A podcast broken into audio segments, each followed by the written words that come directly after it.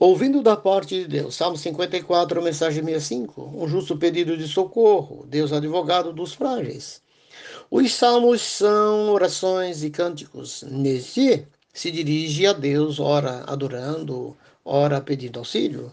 Este é um poema, pois os ifeus foram até Saul para delatar Davi. Disseram que Davi estava escondido entre as montanhas.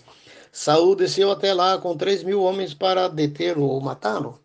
Querido, podemos e devemos orar pedindo socorro do Senhor, mas isto dentro de uma legalidade. Pedir para Deus julgar a sua causa. Repetindo a mensagem de João 15, 7. Pedir o que quiser, dentro das normas divinas e certeza de oração, de ação divina. Orar contrário aos princípios divinos é, é, é perda de tempo. Davi tinha legalidade, ele não era o maldoso, e sim Saul. Davi não fazia afronta a Saul e, e o seu reino. Ele tinha uma promessa divina do trono, mas não atropelou o processo.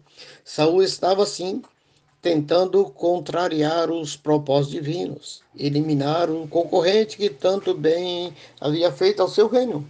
É muito bom agir dentro da legalidade divina, isto é, dentro das quatro linhas, como se diz hoje. Observe que, embora Davi tenha tido em suas mãos Saul, seus líderes, não utilizou do poder de fazê-lo. Davi poderia tranquilamente ter eliminado o adversário, mas não o fez por ser justo e temer a Deus. Não fez justiça com as próprias mãos. Há um líder por aí que há tempo vem recuando, deixando os inimigos agirem até caírem nas próprias armadilhas. Deus está com ele. Davi também teve a oportunidade de mostrar ao perseguidor da Saul que ele estava em suas mãos, mas não o fez por ser justo. Confira o texto de 1 Samuel 26. Querido, deve-se orar, agir na legalidade e esperar a providência divina. Quando assim agimos, Deus age em nosso favor. Prossegue, olha o verso 1 do texto. Defende-me pelo teu poder, Deus está interessado em nossa causa quando justa. Diz mais o verso 3: Homens cruéis querem me matar. O verso 4 diz: É o Senhor que me sustém. O verso 5: Davi pede para reverter o mal sobre o adversário. Foi o que Deus fez.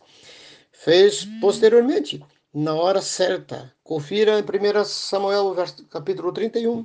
Davi se compromete a oferecer um culto ao Senhor dentro dos seus moldes, oferecer um sacrifício voluntário. Olha o verso 6.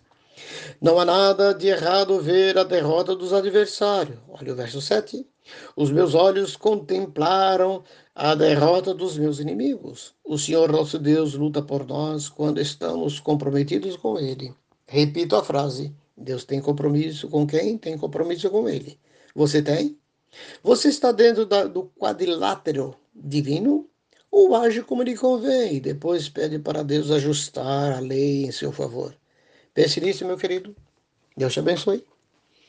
Deus abençoe o meu ouvinte que ouviu esta mensagem e entendeu que é preciso agir dentro dos princípios estabelecidos pela tua palavra.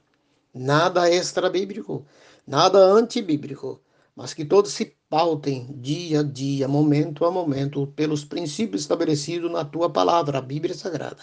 Esclarece cada um, ó Espírito Santo. É a nossa oração em nome de Jesus. Amém.